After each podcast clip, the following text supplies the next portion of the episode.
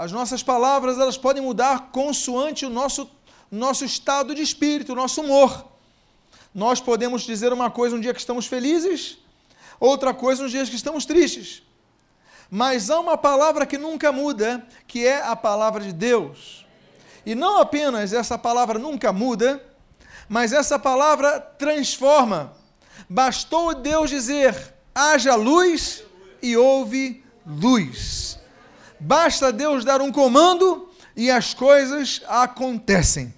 Então eu convido a que você abra as sagradas letras no livro de Levítico, capítulo de número 8. Eu quero dizer aos irmãos que a mensagem de hoje vai estar disponível amanhã no aplicativo da igreja. Então você vai ter esse áudio à sua disposição no aplicativo da igreja e se você quiser baixá-lo, você pode baixá-lo gratuitamente. E aí você tem à disposição mais de 250 pregações minhas estão ali disponíveis a você. Você já encontrou o texto de Levítico capítulo 8? Então convido a que você fique de pé. E eu vou fazer então a leitura do verso de número 22 ao verso de número 24. Todos encontraram o texto? Registra o autor sagrado. Então, fez chegar o outro carneiro o carneiro da consagração. E Arão e seus filhos puseram as mãos sobre a cabeça do carneiro. E Moisés o imolou, e tomou do seu sangue, e o pôs sobre a ponta da orelha direita de Arão, e sobre o polegar da sua mão direita, e sobre o polegar do seu pé direito. Também fez chegar aos filhos de Arão, pôs daquele sangue sobre a ponta da orelha direita deles, e sobre o polegar da mão direita, e sobre o polegar do pé direito, e aspergiu Moisés o resto do sangue sobre o altar em redor. Oremos. Pai amado, com temor e tremor, lemos a tua palavra. Como ela registra céus e terra onde passar, mas as tuas palavras não passarão, nós te agradecemos porque elas se tornam viva em nosso espírito através da condução do Espírito Santo de Deus, que joga luz às letras. Por isso pedimos, Deus, fala conosco nesta noite e o que nós pedimos, nós te agradecemos sob o sacrossanto nome de Jesus, a quem servimos, a quem amamos, a quem proclamamos, a quem seguimos, a quem anunciamos e a quem aguardamos, sob a bendita esperança, em nome de Jesus. Amém e amém. Podem tomar os vossos assentos. Quando se fala de ministério diaconal, é costume se acudir às páginas neotestamentárias. É costume, por exemplo, acudirmos com uma especificidade maior ao livro de Atos e se tivermos que objetar ou focar um texto, podemos então confiná-lo ao capítulo de número 6, quando fala do levantamento de um grupo de sete homens que teriam as funções mais semelhantes ao que nós entendemos hoje como as funções diaconais na igreja. Diácono é um servo, é aquele que serve às mesas. O diácono, ele vive para servir. Entretanto, você observou que nós não acudimos ao Novo Testamento nesta noite? Por quê? Porque a palavra de Deus ela é una. A palavra de Deus ela se explica de capa a capa. O Antigo Testamento é sombra da luz que vem no Novo Testamento, mas ela não apenas é um complemento, mas é uma parte integral da palavra de Deus. O Antigo Testamento e o Novo Testamento, sim, são completos um com o outro. Eles falam. E hoje nós vamos ver nesses textos que nós aqui uh, partilhamos a importância do serviço na casa do Senhor. Estamos levantando hoje dezenas de homens e mulheres para o serviço diaconal nas igrejas desse ministério. Vocês foram convidados, vocês oraram a respeito, a alguns Deus confirmou, A outros Deus disse: espera, ou disse simplesmente para não adentrar, não importa. O que importa é que aqueles a quem Deus confirmou, aqui estão. Estão imbuídos de um serviço.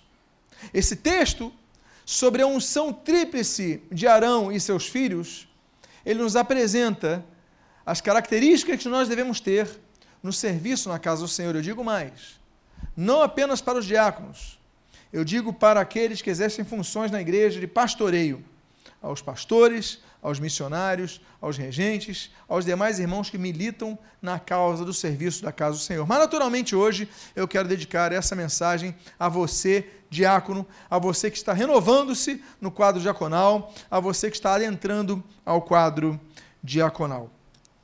O primeiro texto que eu gostaria de compartilhar com os irmãos é o do versículo 22, quando o texto diz assim: Então fez chegar o outro carneiro, o carneiro da consagração, e aqui está no hebraico Miluim, e Arão e seus filhos puseram as mãos sobre a cabeça do carneiro.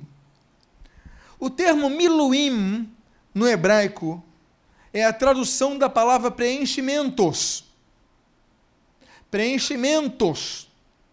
Quando se fala o carneiro da consagração, o, judeu, ele lê isso no hebraico como o carneiro dos preenchimentos.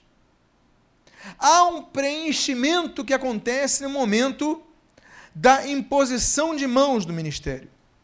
Em breve lançarei um opúsculo a respeito de imposição de mãos. Já temos um sobre o surgimento do diaconato, já temos um sobre a cerimônia de investidura ministerial. Mas algo acontece na imposição de mãos. Paulo ele fala para Timóteo para que não se esquecesse do dom que ele recebeu quando lhe foram impostas as mãos. Paulo mesmo, antes de servir nas suas viagens missionárias que revolucionaram o mundo, Paulo recebeu imposição de mãos. Jesus impôs suas mãos para ordenar, para curar, para libertar. Havia dois montes em Israel, Gerizim e Ebal, que Deus deu instruções.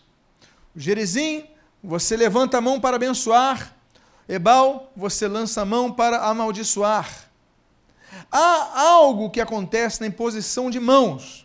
E daqui a pouco, o presbitério desta igreja há de colocar suas mãos sobre os diáconos. Algo acontece. E esse texto mostra o que é a base desse algo: é o miluim, preenchimentos.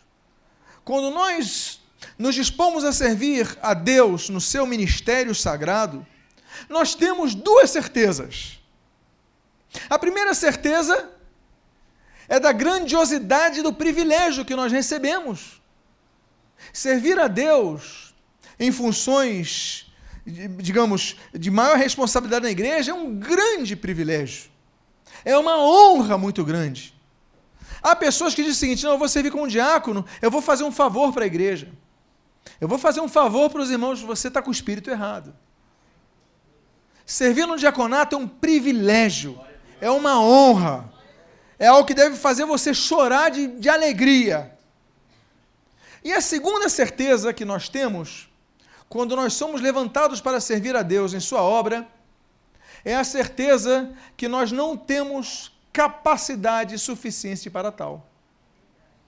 Nós temos talentos, nós temos dons, nós temos habilidades, nós temos características que são qualificativas, mas nunca serão completas para servir na obra de Deus. Nós precisamos da unção de Deus sobre nossas vidas. Eu não posso pregar a palavra de Deus, eu não tenho condições, mas Deus pode me usar para isso. Nós não temos condições de evangelizar um ateu, um feiticeiro, um espírita, um idólatra e convertê-lo, mas o Espírito Santo nos dá a capacidade de falar as palavras certas, como Jesus diz, que o Espírito há de vos lembrar o que vocês precisam falar. Então Deus nos capacita. Então nós temos a segunda certeza, não temos condições. Talvez você se ache muito aquém do seu chamado, da sua responsabilidade. Eu quero dar os parabéns a você, porque talvez você seja a pessoa mais próxima da realidade que existe. nós, sem Jesus, não podemos fazer nada. Sem o Espírito Santo de Deus, tudo que nós faremos será feito e realizado pela força de nosso braço. Aí o que, que vai acontecer com você? Você vai cansar, você vai desanimar, você vai querer desistir. Mas quando Deus está no centro de nossas vidas, Deus nos conduz, nós temos o Espírito dizendo seguinte: Deus, eu vou servir na tua casa, me usa. Não é para você receber um elogio, não é para você receber um agradecimento, mas para que Deus te use nesse dia para abençoar uma vida. Porque Jesus nos ensinou que nós fomos chamados não para ser servidos, mas para servirmos. O que é o diaconato? É serviço. Talvez você nunca receba um agradecimento. Talvez seu pastor não te elogie, não veja o que você fez. Mas o que importa é que Deus está vendo tudo. Isso é o que importa. Miluim é preenchimento. O carneiro do Miluim, o carneiro dos preenchimentos. Deus acrescenta aquilo que nós não temos para exercer a sua obra. Vocês acham que Jesus, quando chama aqueles doze homens, eles têm grandes capacidades? Como nós podemos perceber um homem como Pedro, que faz um discurso e multidões se convertem, milhares de pessoas se convertem. E esse mesmo Pedro que a Bíblia diz que ele era um homem de indouto nas palavras, não sabia falar direito. Quando nós lemos no grego o Apocalipse de João, nós ficamos impressionados. Porque no grego o Apocalipse de João é nós vai, a gente fomo. Esse é o, esse é o texto de João em Apocalipse. Muito diferente do texto do autor aos Hebreus, que é um grego polido, ou Paulo, as cartas de Paulo, que é um grego muito bom. Você vê um João que.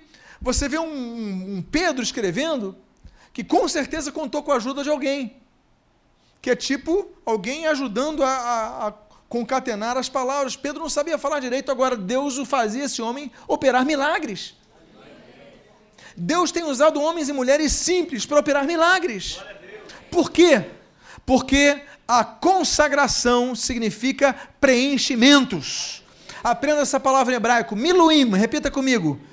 Miluim significa preenchimentos.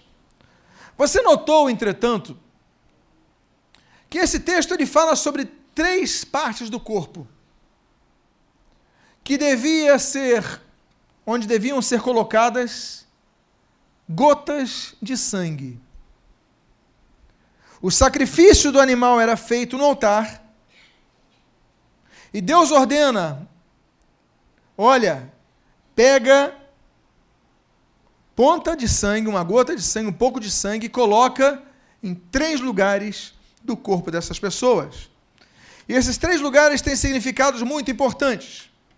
Nós vemos o primeiro, a primeira parte, nesse capítulo 8, nos versículos 23, em sua primeira parte, no versículo 24, em sua primeira parte e o texto diz assim: E Moisés o imolou, e tomou do seu sangue, e o pôs sobre a, sobre a ponta da orelha, o que?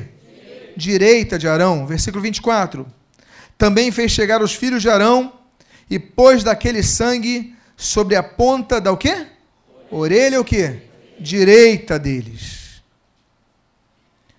A primeira coisa que nós devemos aprender quando Deus nos capacita com a sua unção, com o seu preenchimento, é a função da orelha. Qual é a função da orelha e qual é a função do ouvido? Nos capacitar a ouvir. A primeira função do servo de Deus é ouvir. A nossa primeira função não é sair fazendo o que nós queremos, a hora que nós bem entendemos, o que nós achamos. A primeira função é nós ouvirmos a direção de Deus para nossas vidas. Porque se nós não ouvirmos a direção de Deus em nossas vidas, o nosso serviço ministerial vai ser um serviço individual. Não vai ser regido por Deus, vai ser regido pela minha vontade, pela sua vontade, pela vontade de cada um. Mas Deus fala para Moisés: coloca o sangue na ponta da orelha direita de Arão e de seus filhos. Por quê? Para fazê-los entender que o servo de Deus precisa ouvir a Deus. Porque só ouvindo nós desenvolvemos aquilo que agrada a Deus. O que, que agrada a Deus? A nossa roupa agrada a Deus? O nosso perfume agrada a Deus? Os nossos títulos agradam a Deus? A Bíblia diz que tem uma coisa fundamental que agrada a Deus, e o autor das Hebreus assim escreve: que sem fé é impossível agradar a Deus. Ou seja, em outras palavras, para alguém agradar a Deus, essa pessoa precisa de fé. E o que, que diz Paulo quando escreve aos Coríntios? Que a fé vem pelo ouvir e ouvir pela pregação da palavra de Cristo.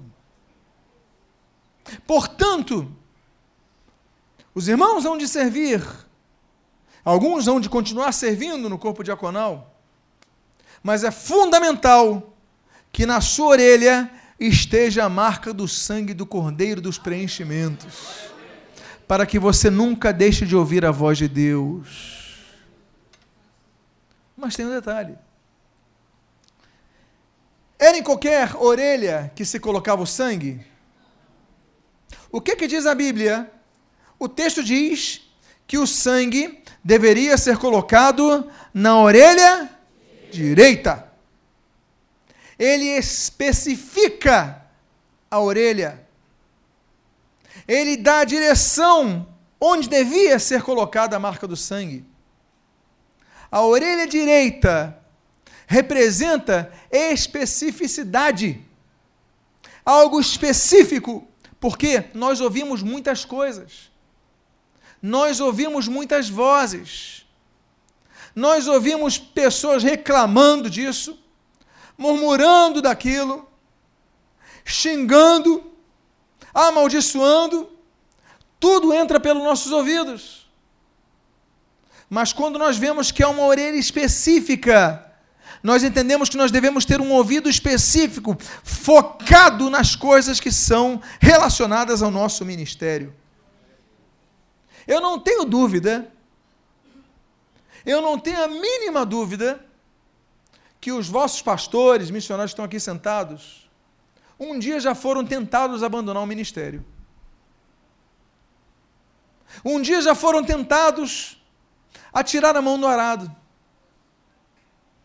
Um dia já foram tentados dizer: Ah, vou tocar minha vida como tantos outros estão fazendo. É só desgaste, ingratidão, traição, decepção. Você cuida de vidas, elas dão as costas para você, ainda falam de você é muita dureza. E o mesmo acontece com diaconatos. Eu sirvo na igreja há tanto tempo, não sou reconhecido. Que espírito é o teu? Agora, esses homens, essas mulheres, não abandonaram o serviço no arado, por quê? Porque eles não dão ouvidos a qualquer coisa que entre pelos seus ouvidos, pelas suas orelhas eles ficam focados, espera aí, é a orelha direita, é uma só. Eu tenho que estar focado no meu ministério, qual é o meu chamado. Eu vou abandonar o diaconato, espera aí, Deus me chamou para isso? Eu não vou abandonar não. Se Deus me chamou, Ele vai me dar capacitação, Ele vai me ajudar. Eu vou conseguir. Se Deus me chamou, eu posso estar passando dificuldade no emprego, na família, em tantas coisas, mas eu vou permanecer fiel àquele que me chamou. Aleluia. Porque ser fiel quando tudo vai bem, a conta está em dia, a família está um paraíso, não tem doença, não tem desemprego, não tem nada, é fácil ser fiel a Deus nisso. Eu quero ver você ser fiel a Deus como aqueles dois homens na prisão em Filipos, o Paulo e o Silas, que à meia-noite louvavam o Senhor. Na dificuldade é que nós percebemos quem realmente é fiel a Deus. na ponta da orelha direita. Repita para a pessoa que está do seu lado: na ponta da orelha direita.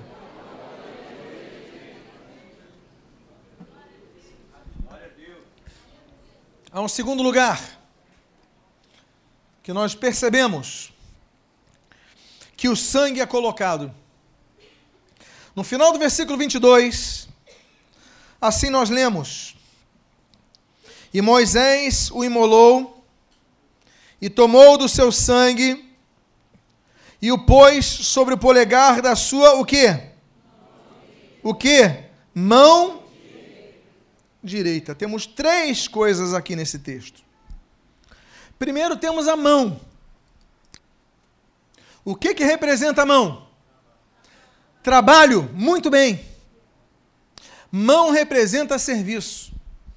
Há pessoas que querem trabalhar na obra de Deus, mas não querem trabalhar nada que lhes custe o mínimo de esforço. Eles querem o título. Eles querem o cargo. Eles querem a função. Eles querem a menção pública. Mas eles não querem se esforçar. Deus fala para Moisés: Moisés, pega o sangue e coloca na mão porque o nosso trabalho tem que ser um trabalho incessante. Aquele, pois, que lança a mão no arado e olha para trás, o Senhor diz ali em Lucas, o que, que ele fala? Não é digno, não está apto para o reino de Deus. Aquele, pois, que coloca a mão no arado e olha para trás, não é digno do reino de Deus. Nós devemos colocar a mão no arado e nunca tirar a mão no arado. Você, diácono, foi chamado para trabalhar. Você, pastor, você, missionário, você foi chamado para trabalhar. Esforço. Teremos decepções? Teremos. Mas nada é justificativa para tirarmos a mão no arado. Nada. Nada não podemos olhar para trás. E nós conseguiremos seguir em frente quando nos lembrarmos que sobre a nossa mão há o sangue do Cordeiro do preenchimento. Só que o texto diz o seguinte: o texto diz que a mão era apenas uma. Qual era a mão que tinha que ser colocado o sangue? A mão direita volta a mostrar o foco. O nosso trabalho na casa do Senhor deve ser olhado por cada um de nós como algo a ser executado com zelo, fidelidade e seriedade. Porque nós, todos nós, temos muitas funções. Temos o trabalho, temos os estudos, temos a família, temos o lazer, são tantas ocupações que tiram, tomam o nosso tempo, que aí chega, bom, e agora eu tenho que servir na escala. Aí você já vai de má vontade. Você às vezes vai servir na casa do Senhor revoltado, com raiva, orando, quase que orando para pedir para trocar a escala. O que acontece? A mão direita mostra que nós devemos focar naquilo que nós fomos chamados. Arão foi chamado para servir, os filhos de Arão foram chamados para servir. Olha, na mão direita, para você olhar para sua mão e dizer: Olha, nunca posso deixar de priorizar o reino de Deus e a sua justiça, porque as demais coisas vão ser acrescentadas. Você pode trabalhar? Sim, claro que pode, deve. Você deve estudar, claro, tem a sua família, tem o seu lazer. Não estamos falando contra isso. São necessidades, é importante, é necess... mais do que isso é necessário, mas o que nós temos que fazer é priorizar aquilo para o qual nós fomos chamados. Diga à pessoa que está do seu lado: nunca deixe de fazer a obra de Deus. Se Deus te chamou, cumpra. Há uma terceira, uma, uma terceira observação nesse texto que nós lemos. Esse texto diz o seguinte: E Moisés o imolou e tomou do seu sangue e o pôs sobre o quê? O polegar da sua mão direita. Espera aí. A mão representa o trabalho. A direita, o foco do trabalho na obra de Deus. Mas e o polegar? Eu faço uma pergunta para vocês. Você conseguiria segurar algum objeto em sua mão, algum objeto expressivo em sua mão, se você tivesse apenas um dedo, que não fosse um chaveiro, que não fosse uma argola, mas um objeto que precisa. Nós precisamos do quê? Dos cinco dedos. Deus colocou cinco dedos em nossas mãos por algum propósito. Porque com cinco dedos nós manuseamos as coisas, nós tocamos, nós escrevemos. Com cinco dedos nós trabalhamos melhor do que com um dedo, não é verdade? É óbvio. Quando Deus fala do polegar, Ele está falando que nós somos membros de um corpo. Você não vai trabalhar sozinho. Você não é a igreja, você faz parte da igreja. O pastor não trabalha sozinho na igreja, ele precisa de outras pessoas ajudando. Em oração, em trabalho e serviço, o diaconato é um deles. O diácono também não tem que trabalhar sozinho. Ele é um polegar, mas precisa de vários dedos naquela mão. Então a Bíblia fala, ensina nesse texto, sobre a importância de nós termos as nossas mãos servindo a Deus. A marca está no polegar, um tem a responsabilidade, mas todos têm que trabalhar. Um tem a, a marca, um tem o um chamado, mas ele precisa dos demais dedos para trabalhar. Um pastor nunca vai trabalhar sozinho. Um diácono nunca vai trabalhar sozinho. Então não permita que seu título o faça dispensar a ajuda de outras pessoas. Porque um pode ter a marca do sangue, mas a mão só vai trabalhar quando tiver os cinco dedos juntos. E por fim, há uma terceira parte do corpo que nós lemos que Moisés coloca sangue do cordeiro do preenchimento. O texto diz assim, no versículo número 23, em sua última parte: E Moisés o imolou, e tomou do seu sangue, e o pôs sobre, e o final do texto diz, o polegar do seu pé direito. Sobre o polegar eu já falei agora. Sobre o polegar eu já falei que nós precisamos de outras pessoas para nos ajudarem. O diaconato não é um serviço isolado. O pastorado não é um serviço isolado. A evangelização não é um serviço isolado.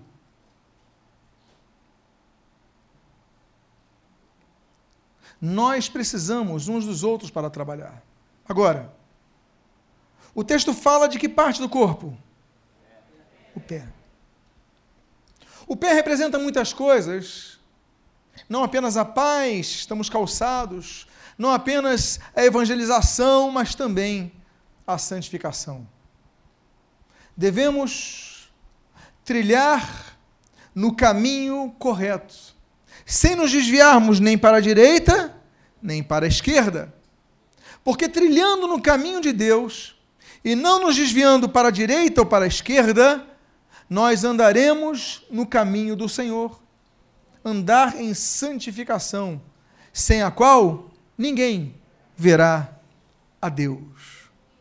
O texto aqui nos mostra então que Moisés ele pega e ele lança aquele sangue nos pés de Arão e de seus filhos.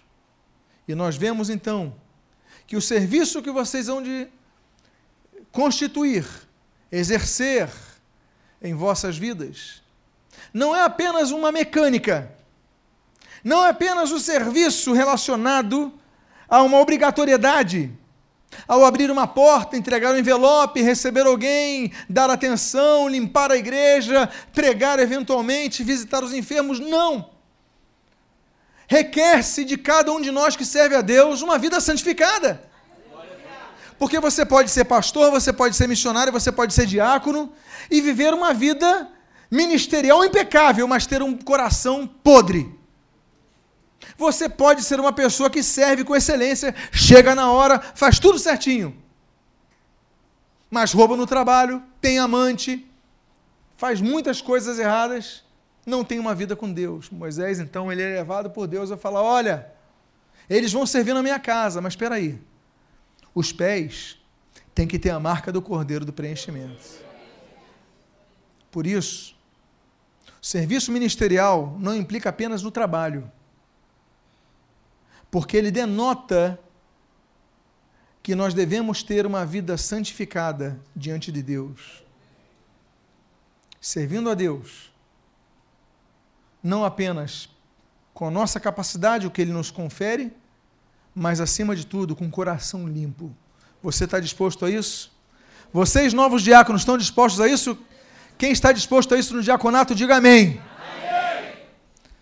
Agora, eu finalizo dizendo que o polegar era do pé direito. Já falei sobre o pé direito, a mão direita, já falei sobre a orelha direita. Mas aqui no pé, eu quero relacionar o pé a outra questão, a caminhada, a rumo, a direção. Não era qualquer pé, tinha que ser o pé direito. O diaconato só consegue caminhar dentro dos seus objetivos, quando todos caminham na mesma direção. Porque se nós tivermos diáconos que queiram caminhar nessa direção, o outro nessa, aí o outro discorda do decano, aí o outro discorda do pastor na igreja, aí o outro discorda disso, outro discorda daquilo, nós não temos diaconato. Nós temos um bando de pessoas que têm o título de diáconos, mas que não são diáconos, porque não são servos, são senhores. O diácono é servo, ele é submisso, ele é obediente. Por quê? Porque ele não anda em qualquer direção. Um pé diz que vai para a direita, outro pé diz que vai para a esquerda. Não, é só o pé direito, é só uma direção. Nós devemos andar uniformemente. Diáconos harmoniosamente com seus decanos, decanos harmoniosamente com seus regentes, pastores da igreja, porque aí nós andaremos numa só direção e aí nós conseguiremos fazer o que Jesus, inclusive na sua oração sacerdotal, ali em João, ele diz que nós sejamos um, como tu és. Amados irmãos, eu gostaria de fazer uma oração nesse momento. Eu convido a que você, por favor, se coloque de pé. Eu quero fazer uma oração antes de começar a chamar os diáconos aqui à frente, para o momento da consagração. Fechemos os nossos olhos e oremos.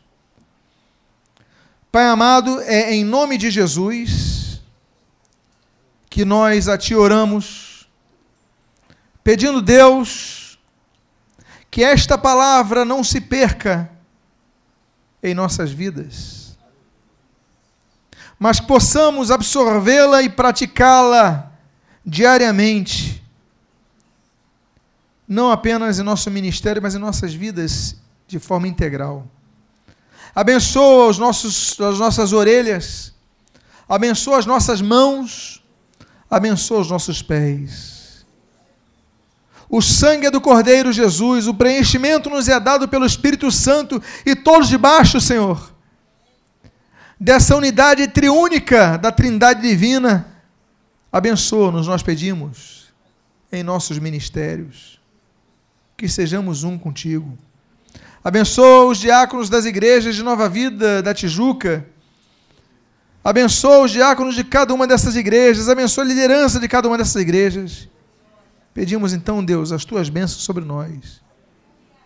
E desde já nós te agradecemos em nome de Jesus. Amém. E amém.